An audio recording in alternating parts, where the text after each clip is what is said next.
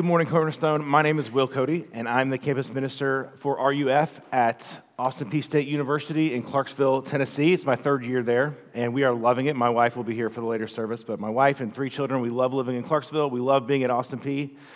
I get to hang out with college students all day, thanks to y'all and y'all's support, and it's very, uh, it's extremely messy and it's extremely beautiful, and it is the absolute best job ever to talk about Jesus with these students. Thank you all so much for your support of uh, RUF in Clarksville and, and uh, Cookeville and, and, the rest of the presbytery.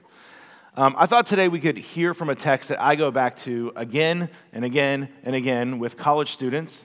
And I also really need to hear what Jesus says in this text myself over and over and over again. If you could turn to Luke chapter 18, or I guess it's in your bulletins there, your order of worship.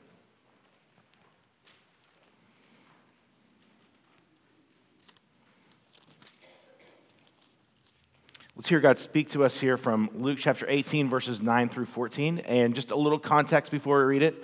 Jesus, he's on his way to Jerusalem where he is going to be crucified. And as he's on his way there, he has this thronging, cloud, this thronging crowd that is just thronging around him, and he's uh, talking to them on the way to Jerusalem. And this is one of the things that he says to them. Uh, let's read, and then let's pray and ask God for help. All right, so Luke chapter 18, verse 9. He, Jesus, also told this parable to some who trusted in themselves that they were righteous and treated others with contempt. Two men went up into the temple to pray, one a Pharisee and the other a tax collector. The Pharisee, standing by himself, prayed like this God, I thank you that I'm not like other men, extortioners, unjust, adulterers, or even like this tax collector. I fast twice a week. I give tithes of all that I get. But the tax collector, standing far off, would not even lift up his eyes to heaven, but beat his breast, saying, God, be merciful to me, a sinner. I tell you, this man went down to his house justified rather than the other. For everyone who exalts himself will be humbled, but the one who humbles himself will be exalted. The grass withers and the flower fades. The word of our Love it. Let's pray. Father, as we come to hear your Son, Jesus, speak to us by your Holy Spirit, we ask that you would give us humble hearts, that you would cheer those who are, have been beaten down this, even this week, and that you would um, humble those who are, uh, like myself, who still have pride in our hearts. And we ask this in the name of Jesus. Amen. My world got turned upside down when I was about 10 years old. I was in the dugout for Little League practice taking a break with some of my um, Little League friends. And one of my friends, Greg, he pulls out uh, this little pink case uh, about this big, and he pulls out a little bit of this stuff that was the hottest, it was the hottest, edgiest bubble gum of the time. It's called bubble tape. And he, uh, he snaps off a piece and he puts it in his mouth and he's munching on it. And I uh, couldn't help myself. He's about to put it in his bag. I'm like, hey, Greg, can I get some of that um, bubble tape? And uh, Greg's like, sure, Willie, that's what they called me back then. So um, I was expecting maybe an inch, maybe two inches of bubble tape, because that's the normal, uh, maybe just a scrap from Greg, because that's what I would have given him if he asked me for bubble tape. But uh, if I remember correctly, my eyes like start bugging out of my head, my jaw goes slack. As I see Greg, he goes two inches, four inches, six inches, 10 inches. He gives me about a foot of bubble tape, and it blew my mind. I didn't know that something like this was possible. I didn't know that you could be this generous with your stuff. It was something brand new to me, I never experienced, and it was so unexpected. It was so exciting. It was so over the top. And then he started giving it out to my teammates. And it just blew my mind. It changed me forever of what's possible to do with your stuff. Uh, this kind of extravagant generosity, I'm still thinking about it 30 years later, right? And it's something I never experienced before. And it broke all the conventions about what's possible and, and, and what can be done and how we can treat each other. And it flipped my world upside down. So, the story that Jesus is talking, the story that Jesus tells here in Luke chapter 18 is meant to elicit something similar to the feeling that I had that day in Little League, in the dugout. The normal way that the world works, the conventions of this world, are shattered by the message here that Jesus gives us, especially in verse 14. Jesus says in verse 14, Everyone who exalts himself will be humbled, but the one who humbles himself will be exalted. Because in Jesus' kingdom, everything gets flipped upside down. And it's exciting and it's unexpected, and you don't know what's going to happen next. Let's get into what this means by entering into the story that Jesus tells us. And there are, I think there are three obvious points, at least, that are in this text. There's probably more. But the big idea of this text is that God humbles the exalted and God exalts the humble. And if God humbles the exalted and he exalts the humble, then we should do three things. Our first point let go of your righteousness. Number two, humble yourself. And number three, show mercy. So, point one, let go of your righteousness. Point two, humble yourself.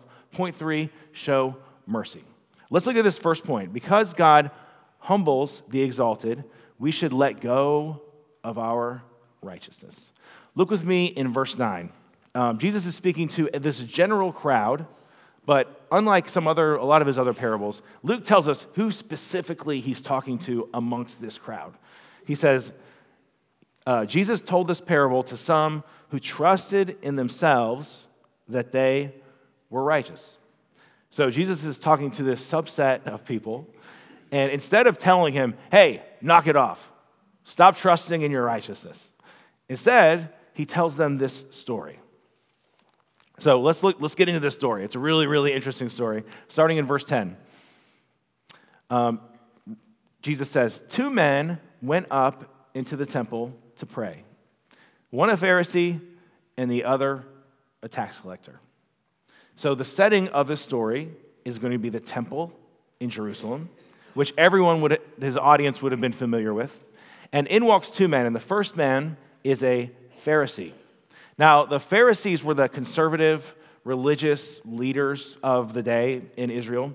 And we have pretty negative connotations. When you hear that word Pharisee, it's not good to be called a Pharisee, right? Uh, it's got very negative connotations, due, much due to how they responded to Jesus and to Jesus' message. But that would have not been how the original audience would have understood Pharisees. In fact, it's kind of hard to come up with a modern parallel to how they thought of Pharisees because today, in general, we are very skeptical of, um, of authority figures, right? And we're especially skeptical of religious authority figures.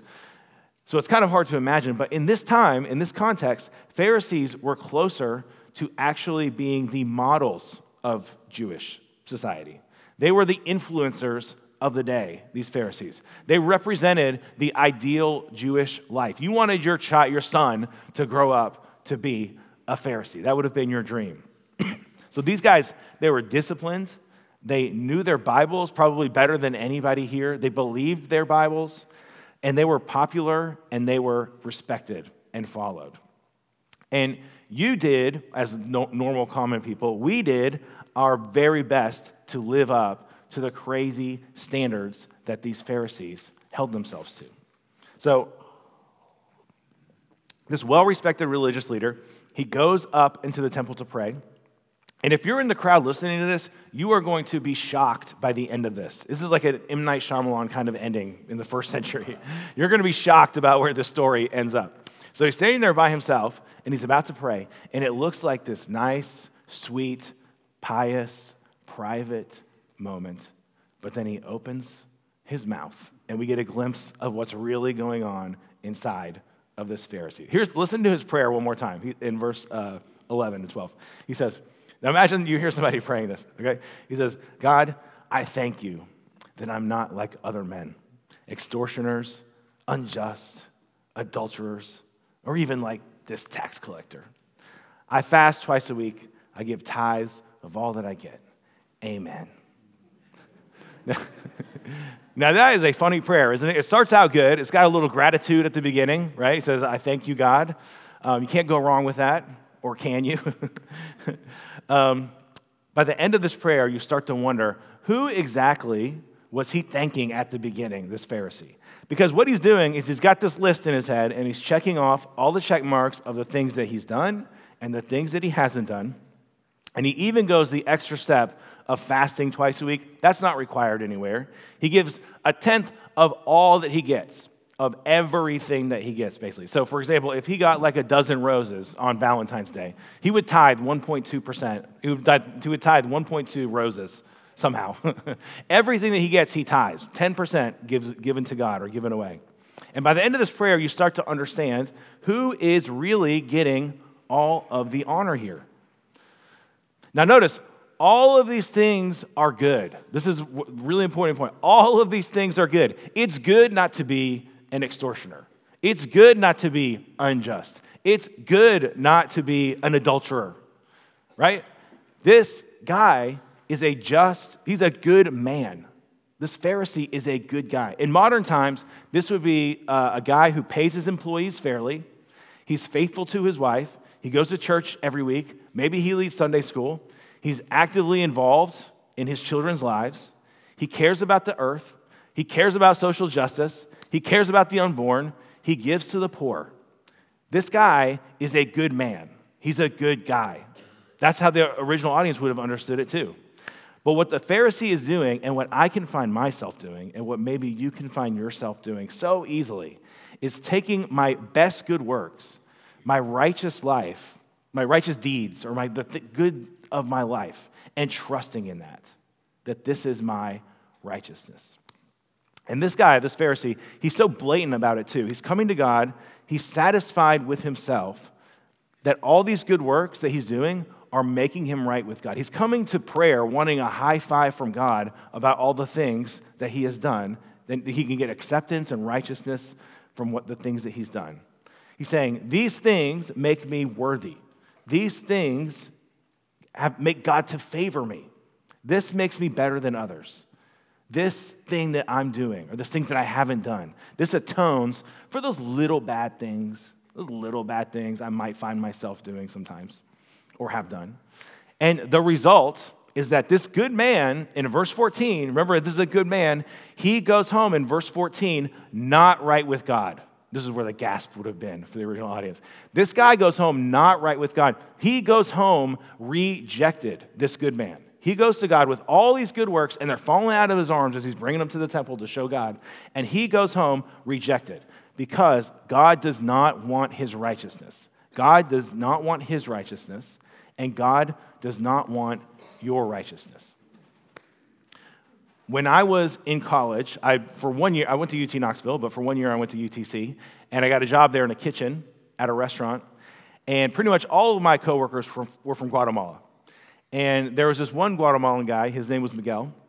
And I ended up chopping vegetables next to this guy, a lot of onions and peppers. We just spent a lot of time next to each other. And I couldn't really get him like to like me. Um, he was pretty quiet, not very personable, and particularly not friendly to me. He just was not a friendly guy to me. I don't know why. But I tried, I knew that his birthday was coming up, and I thought maybe I could get him something and win his favor. Maybe I could get this guy Miguel on Team Will.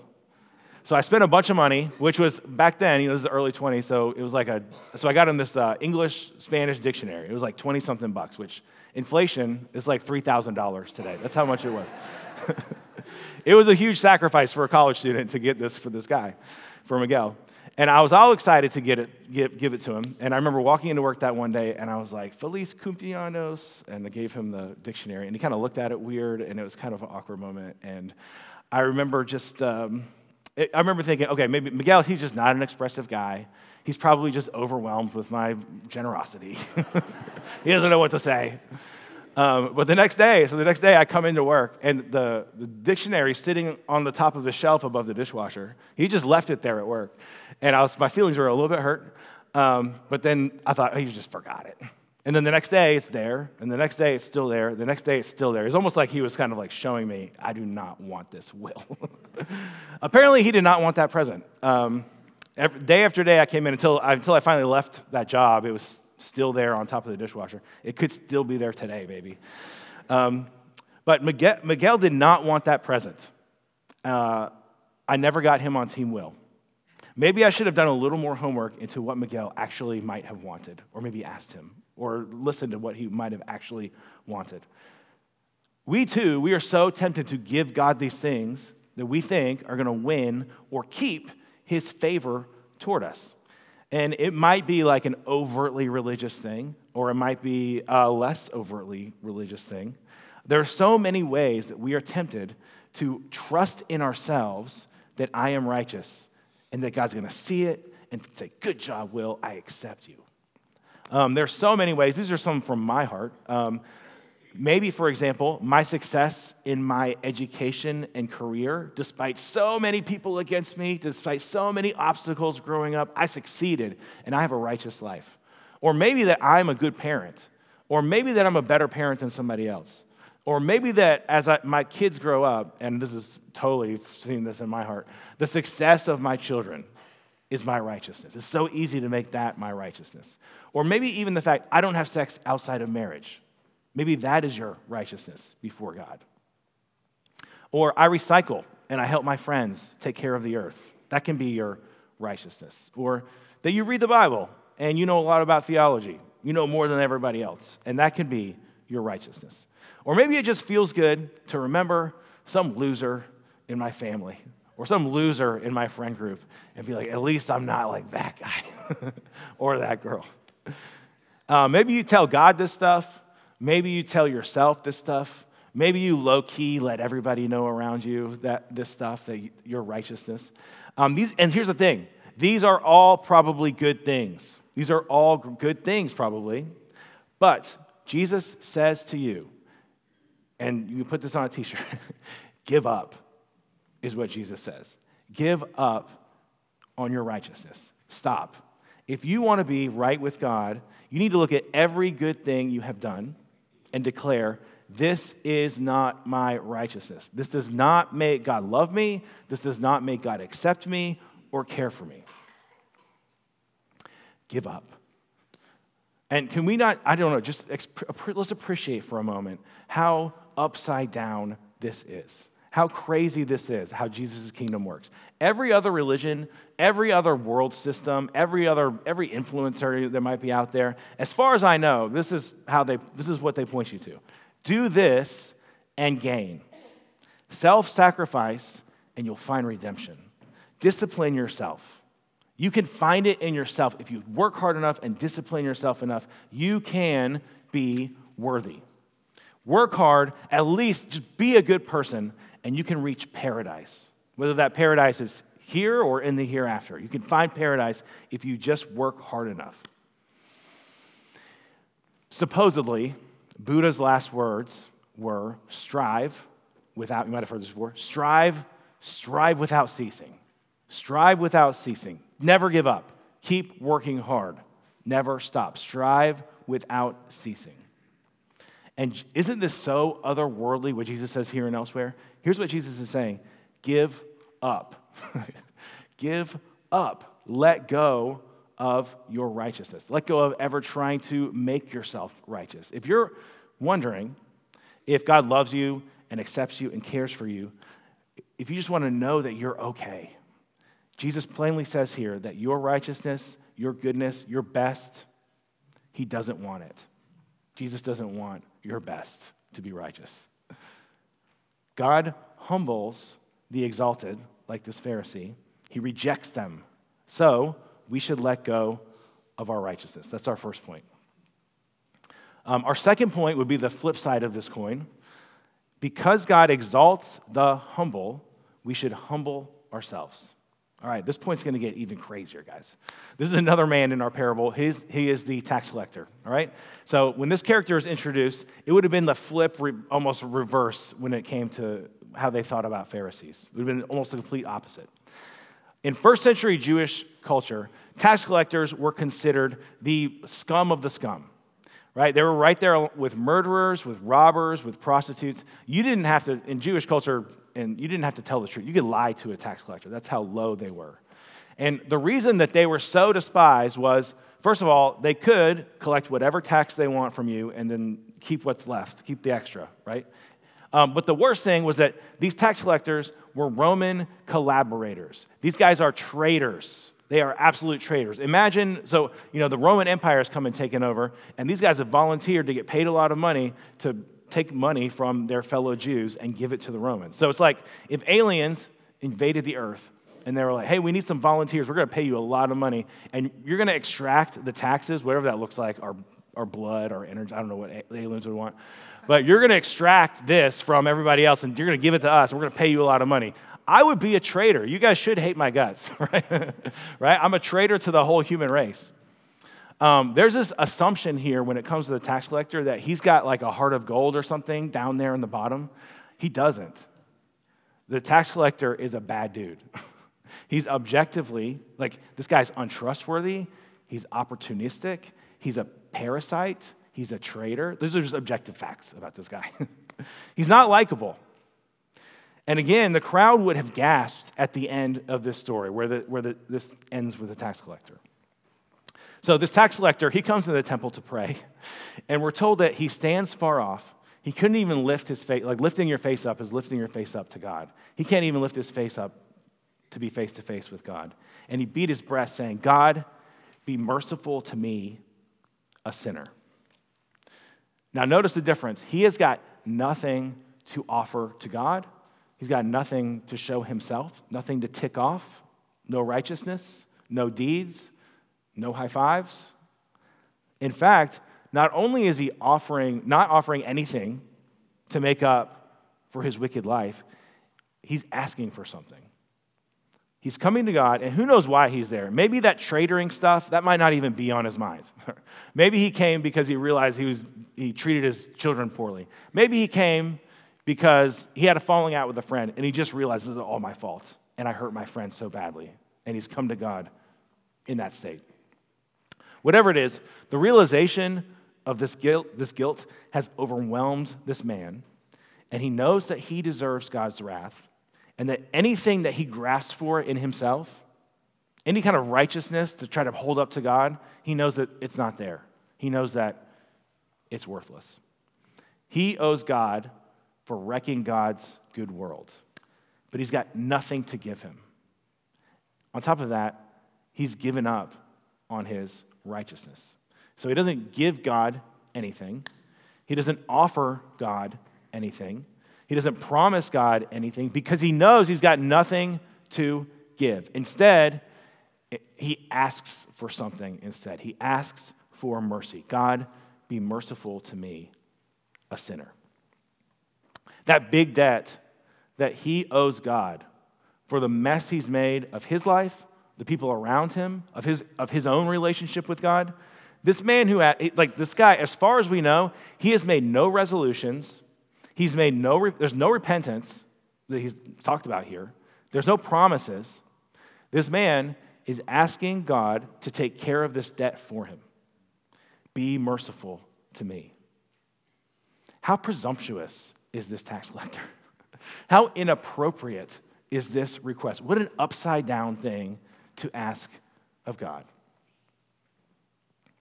You know, later, so later in the same chapter, chapter 18, Jesus is entering into Jericho, and there's this blind guy. His name's Bartimaeus. We find out later from other places.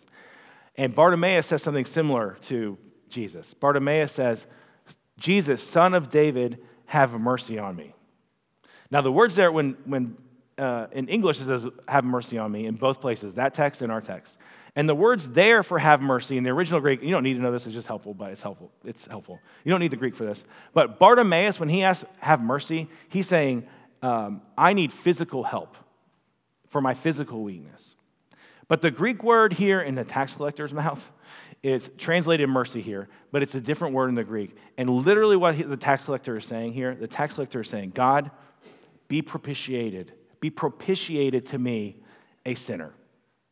So if you know what propitiation means, you are a weird person, okay? You shouldn't know what propitiation means.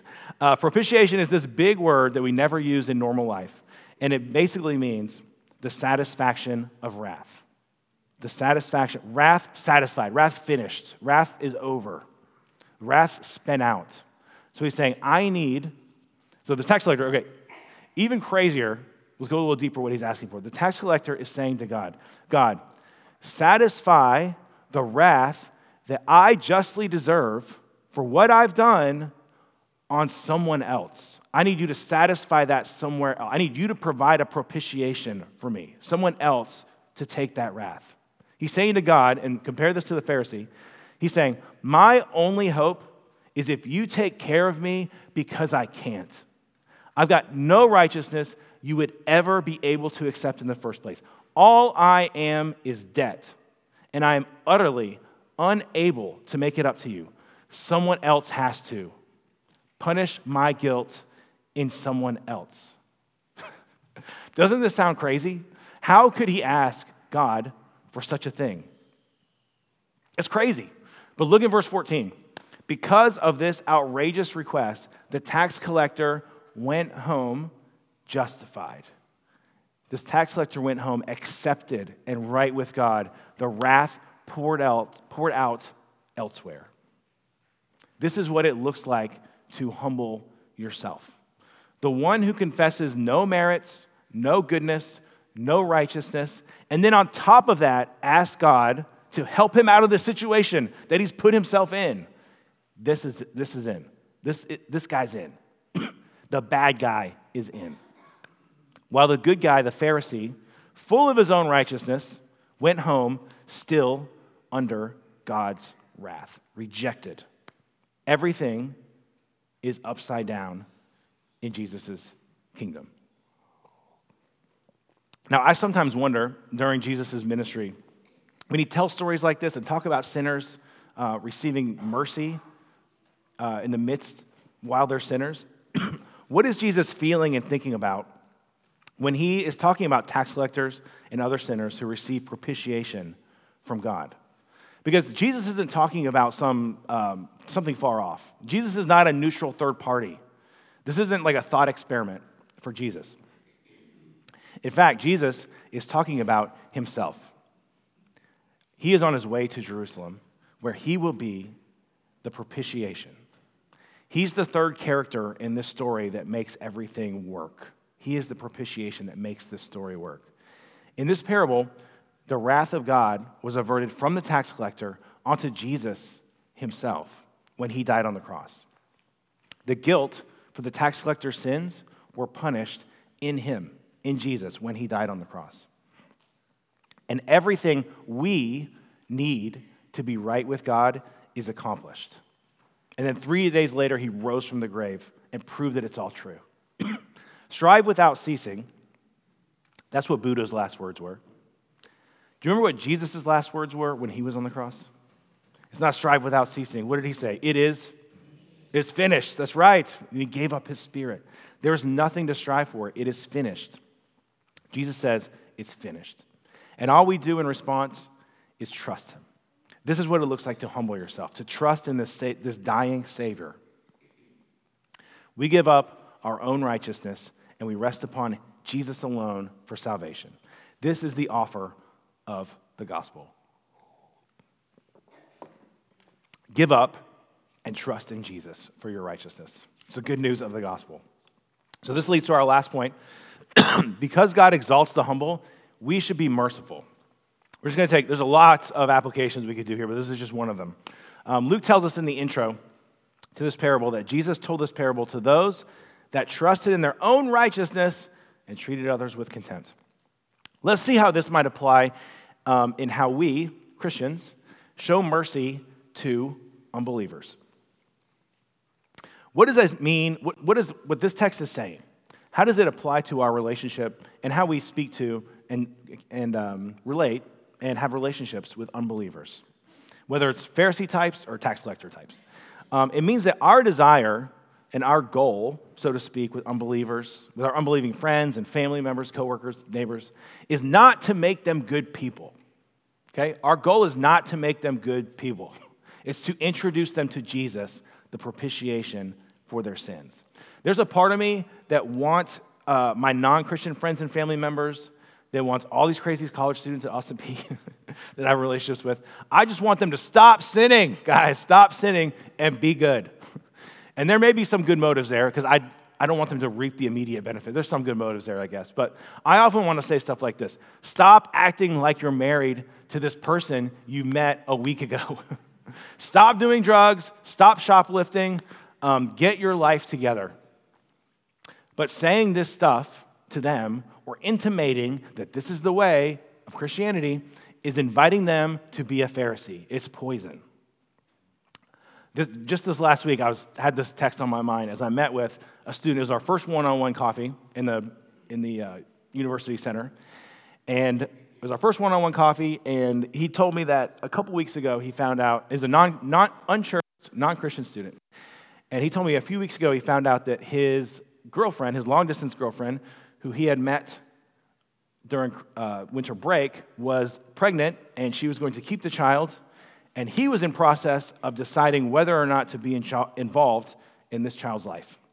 Um, he, this guy never asked my opinion. I just asked questions and um, just listened to him. And there were a lot of things that I desperately wanted to scream at this guy. I desperately wanted this guy to change. Don't do this uh, for his girlfriend's sake, for his child's sake, for his sake. Don't you know walk away from this thing that you've. Anyway, there's a lot of stuff that's going on in my mind. I'm kind of a little triggered right now. Um, but I experienced that you can see this internal conflict that was going on with me when I wanted to tell him to get married, be a father to this child, man up, take responsibility. But what if I had? First of all, he would have never, he would, this guy would have never met with me again, I guarantee that. Um, but coming from me, and he knows I'm a Christian, it would have communicated that the, the, the basic thing about Christianity is being good and moral and manning up and taking responsibility. I would have offered him a way to create his own righteousness right there, right there, and to do the right thing. And imagine this what if I did say those things to him, and in response, he did what I said, or miraculously, he did what I said. Imagine that he decided to be a father to this child. Imagine that he decided to get married to this woman who's always already treating like they're married. Uh, imagine that he even starts coming to church, starts coming to the church that I go to and follows me there. Um, then what would I have achieved? So here's what I would have achieved. This student would have ended up a good, righteous, faithful young family man, chaste, you know, family man, that at the end of the day goes home not justified, not right with God, still rejected. There are people that we want to change politically. We want to change their politics. We want to, we want to change them uh, morally. Maybe there's something about their lifestyle that really irks me, and I need them, I want them to change. Or just general, maybe their personality is just really annoying, and I want them to change. Uh, and even if we got our way, that's not loving them. That's not trusting the Holy Spirit. That's not showing mercy. I think it would be a um, response to this text. That's actually putting barricades and blocks and, uh, and walls between them and the actual salvation through the propitiation that is Jesus. What they need is Jesus, not some righteousness. What they need is Jesus, not a cleaned up life. If we're, we are not in the business of making cleaned up people, if you've known Christians long enough, we're a pretty messy bunch, right? Um, our non Christian friends and family and coworkers and neighbors, what they need is not to be good. What they need is not to be good. What if we just love them with a love that is out of this world? We pray for them and we introduce them to Jesus as God gives us the opportunity. And we just let the Holy Spirit work in them. Now, what's funny about all these places where we're tempted to introduce stumbling blocks instead of to them instead of introducing Jesus. Guess what? Uh, guess what that conversation I had with that student revealed about my own heart. if I'm so triggered to tell this student to man up and take responsibility and be a good father, doesn't that betray that part of me thinks that righteousness is found in manning up, taking responsibility, and being a good father? That that's somehow the gospel to do these things? Um, the people that we, as we come to the table here, the people that we're most tempted to want to manipulate and change, what does that reveal about where we ourselves are tempted to find righteousness apart from Jesus? But this is why, in mercy and love, Jesus tells us this story. And this is also why Jesus meets us in this meal, the Lord's Supper, that we would deepen our trust in Him alone. The Lord's Supper is this physical proclamation of what Jesus has done. He died for you in your place, He is your propitiation. And eating this bread, which represents His body, and this, and this cup, which represents His blood, this represents that when you take hold of this, you're taking alone, this is my salvation. Jesus, you alone are my propitiation and my righteousness and my salvation. So, in a few moments, as we eat and drink, grasp, let's grasp onto Him alone for salvation. And let's pray that the Spirit would swell our faith in Jesus alone for our righteousness, as He is our righteousness. Would you pray with me? Father, thank you for sending your Son to be our propitiation when we were dead and we were all debt. Would you show us this week the places in our lives where we are tempted to trust in anything else so that we can repent, we can trust in your Son, and we can love others? And it's in his name that we pray. Amen.